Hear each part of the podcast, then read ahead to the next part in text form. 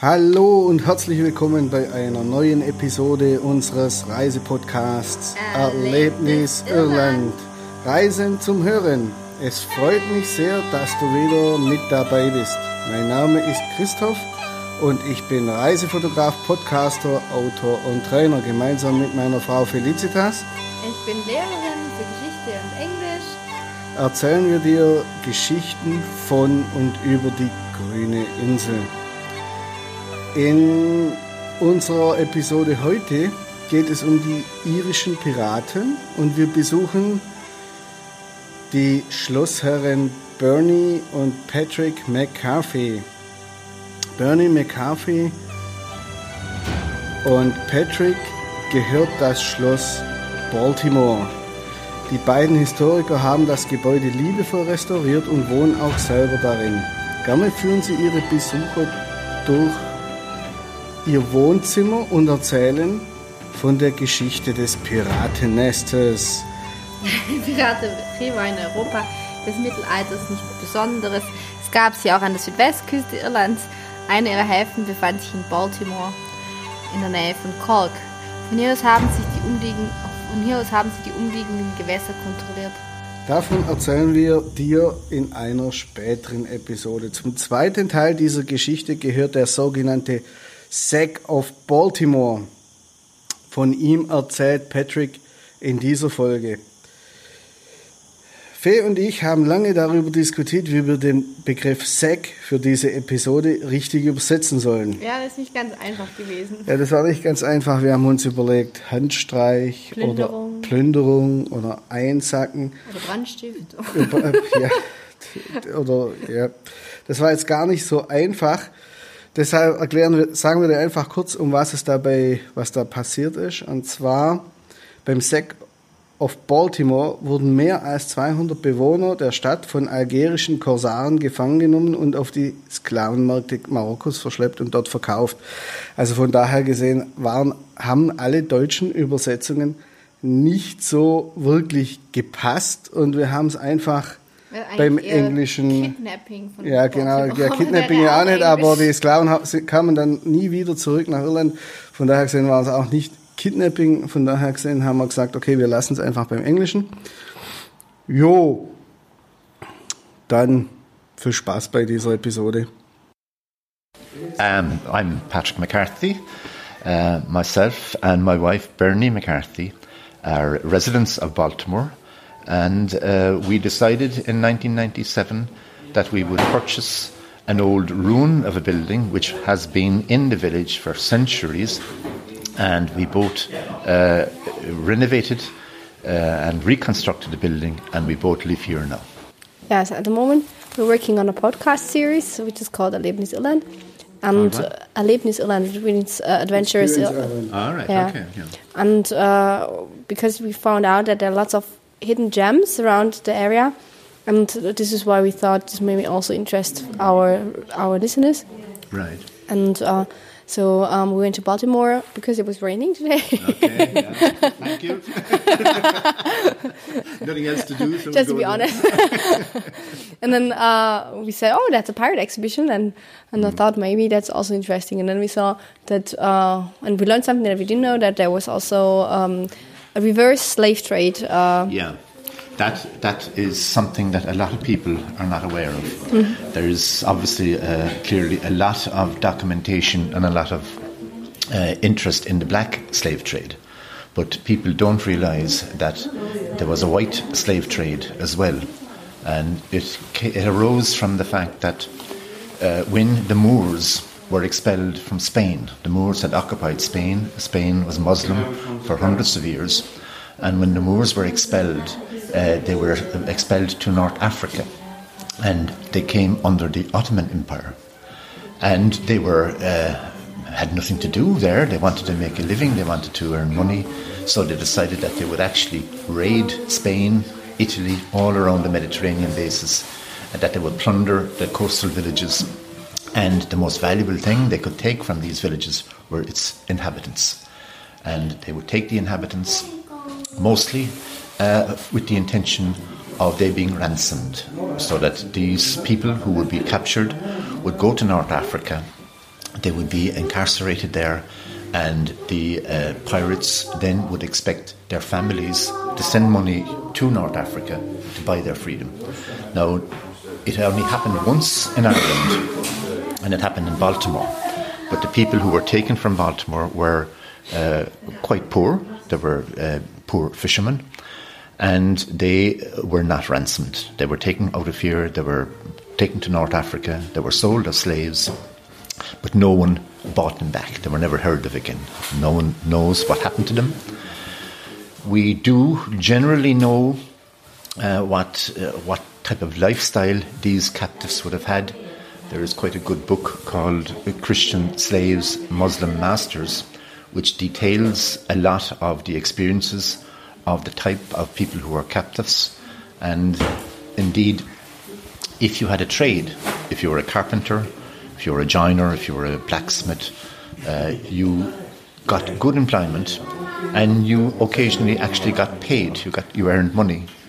And it did happen and has been known that these people would have earned enough to buy their own freedom, to actually pay for their own freedom. Mm-hmm. And some of them uh, who had enough money to buy their own freedom decided that they would stay there, that they had a good lifestyle, and they would stay in, in North Africa. But mostly, the people who were there did suffer quite a lot. Uh, if you ha- had no trade, but if you were strong and male, you would end up uh, on the galleys, rowing the ships, and your lifespan there would be maybe three to four years. After that, you would die. So it's it's it's made it's made Baltimore in that sense famous. We call it the sack of Baltimore, and uh, every year now it's in a sense commemorated because we do have a pirate festival oh, cool. in, in June, and we have a lot of visitors, and we like to think that we're not commemorating the actions of the pirates, but that we're commemorating the memories of the individuals who were taken from the village. Mm-hmm. So, how many people do you think uh, have been sacked? Uh, well, one account states that 107 people were taken.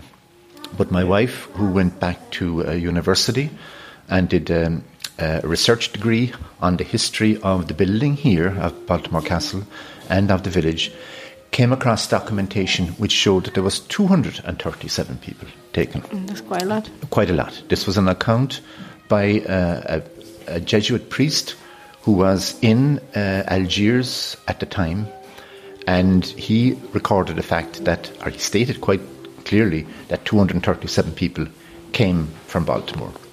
Now, some historians, and indeed I myself, believe that although it was recorded that 107 were taken from the village by the individual who occupied this building at the time.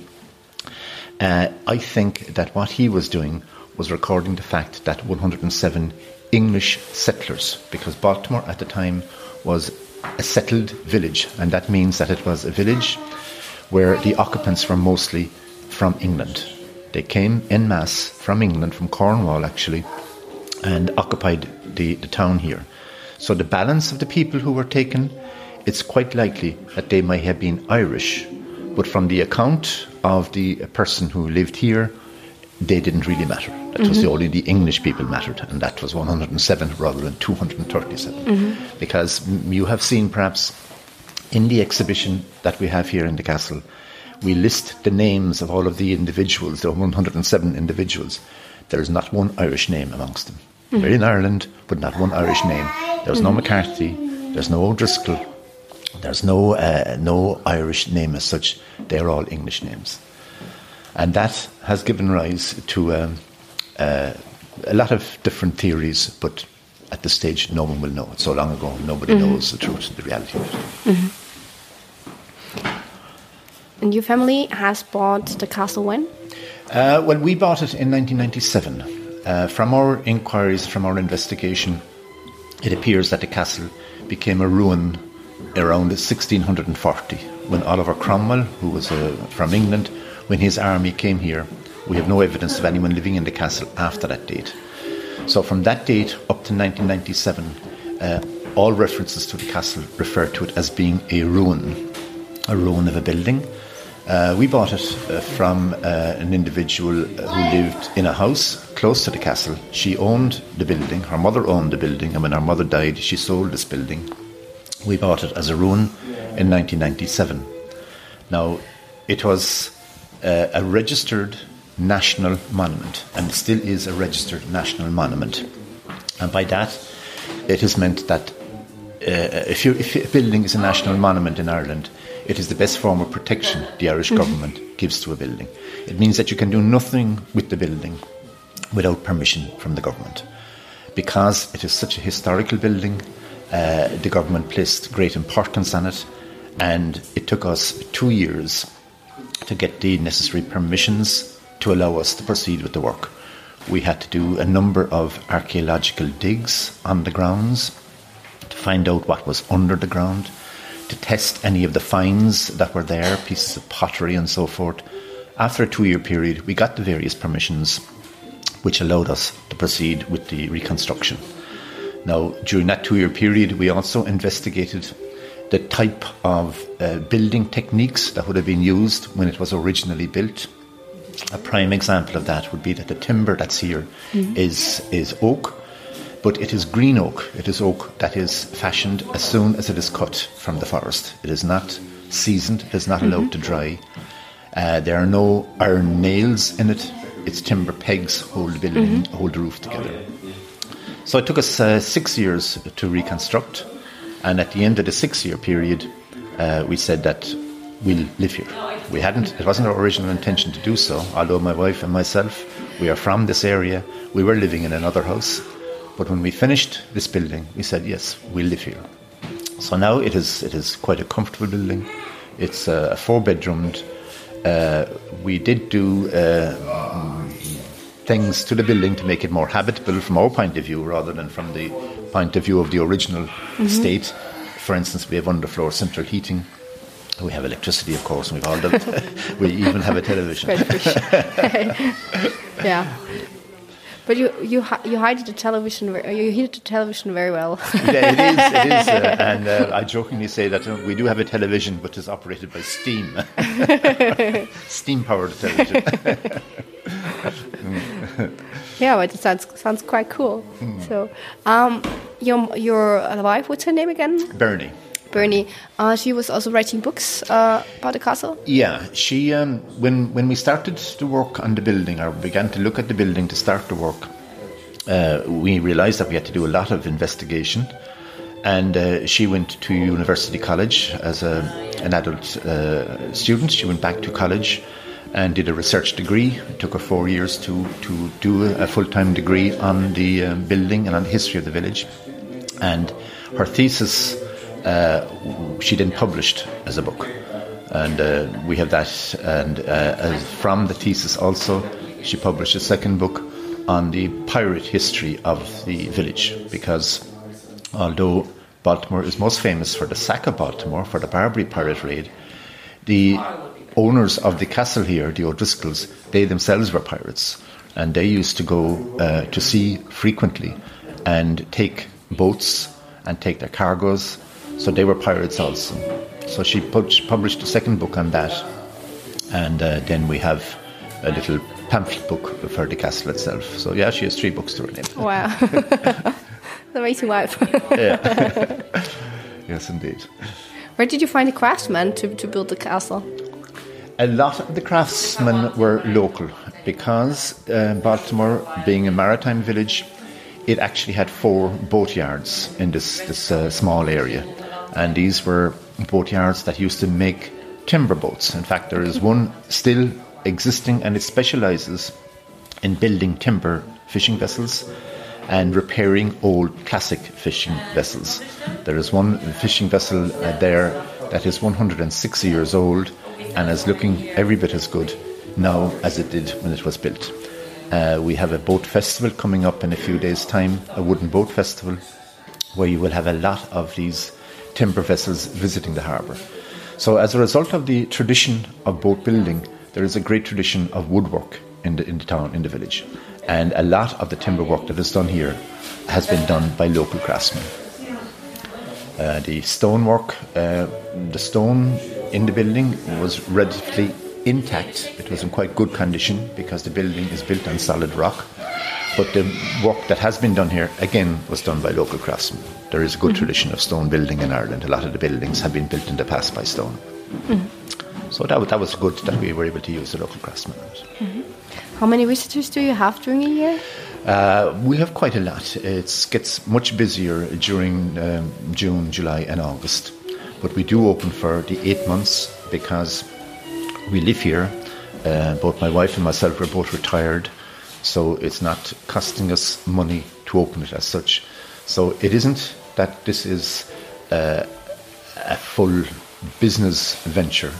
It's I won't say it's a hobby either, but we are delighted to show the building, show the history of the area to visitors who come to the town, who come to the village, people who will come uh, to a little rural area like this. They can walk in and walk out and know nothing about the town itself.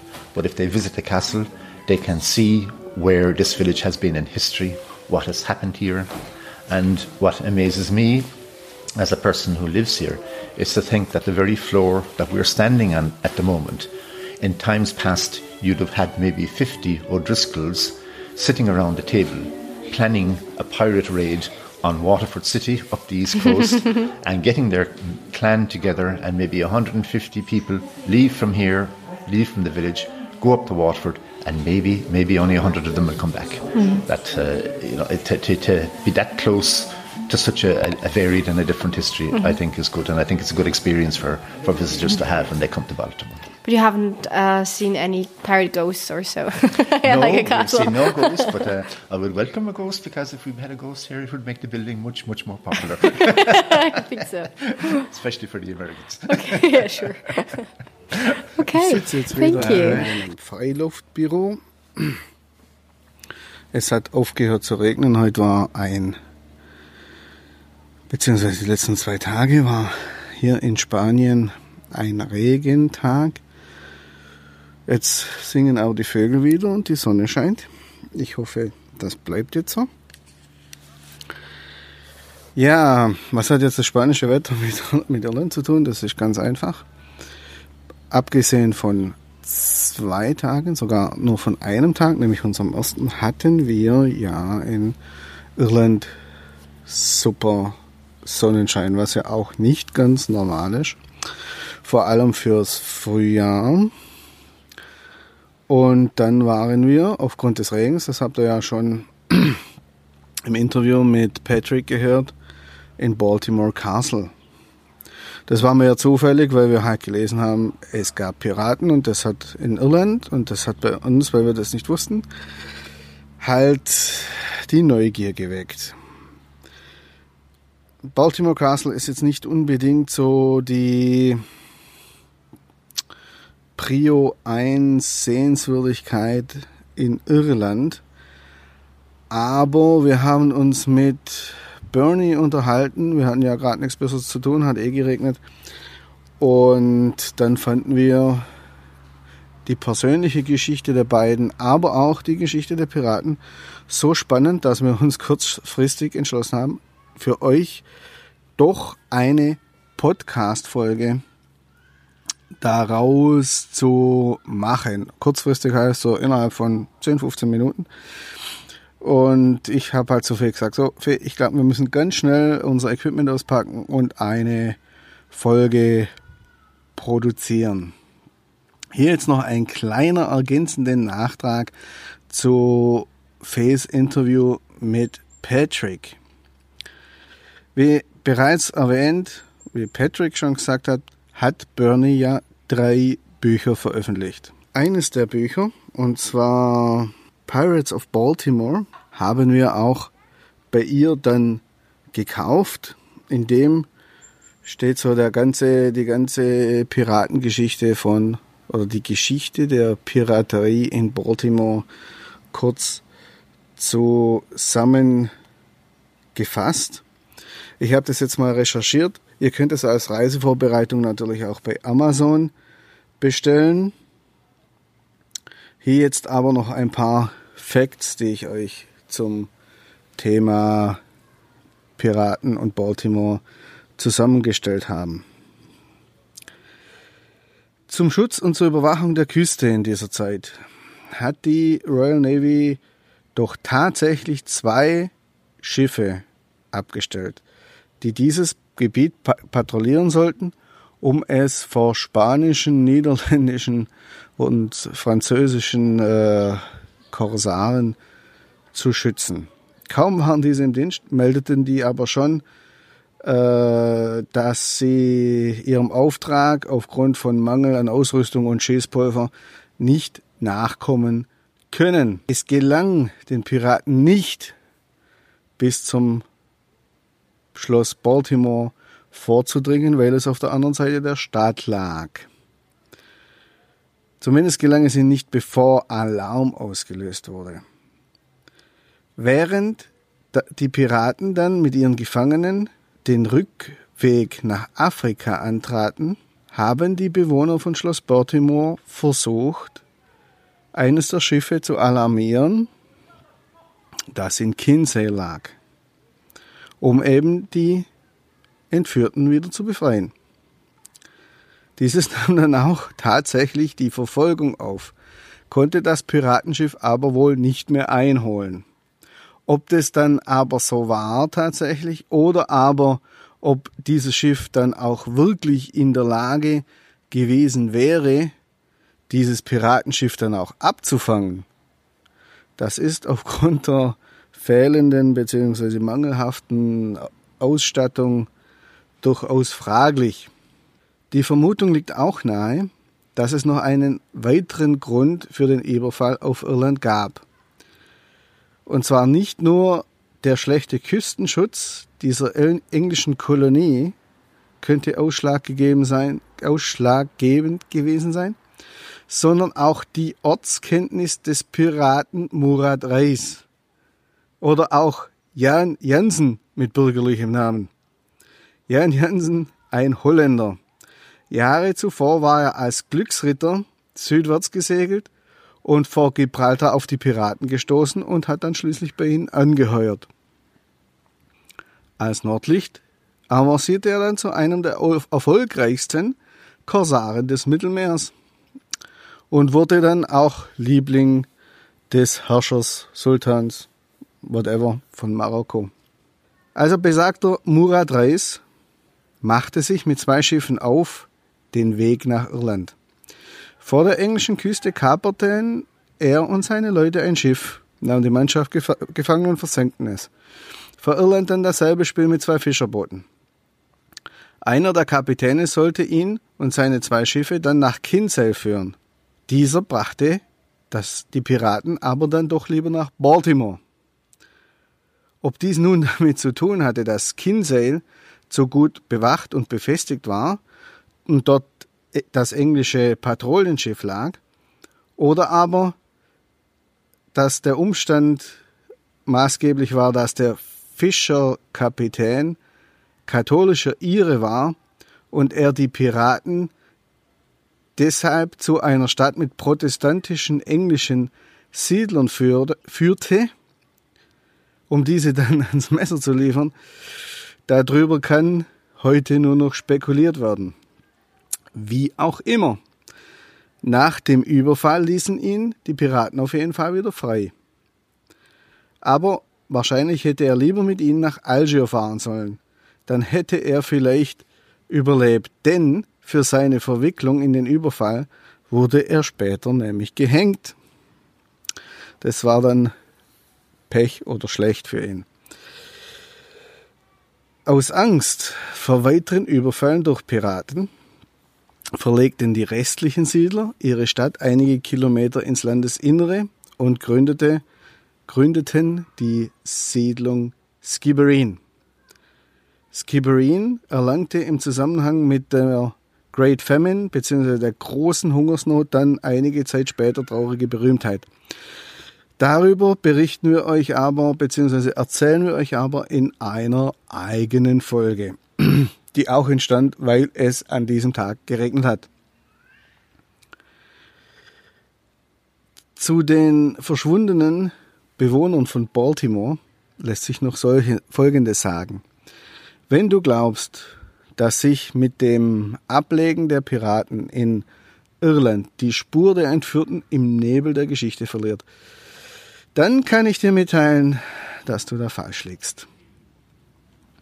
Sowohl ein jesuitischer Mönch wie auch ein englischer Diplomat in Algier berichten über die Ankunft der englischen, der englischen bzw. irischen Gefangenen.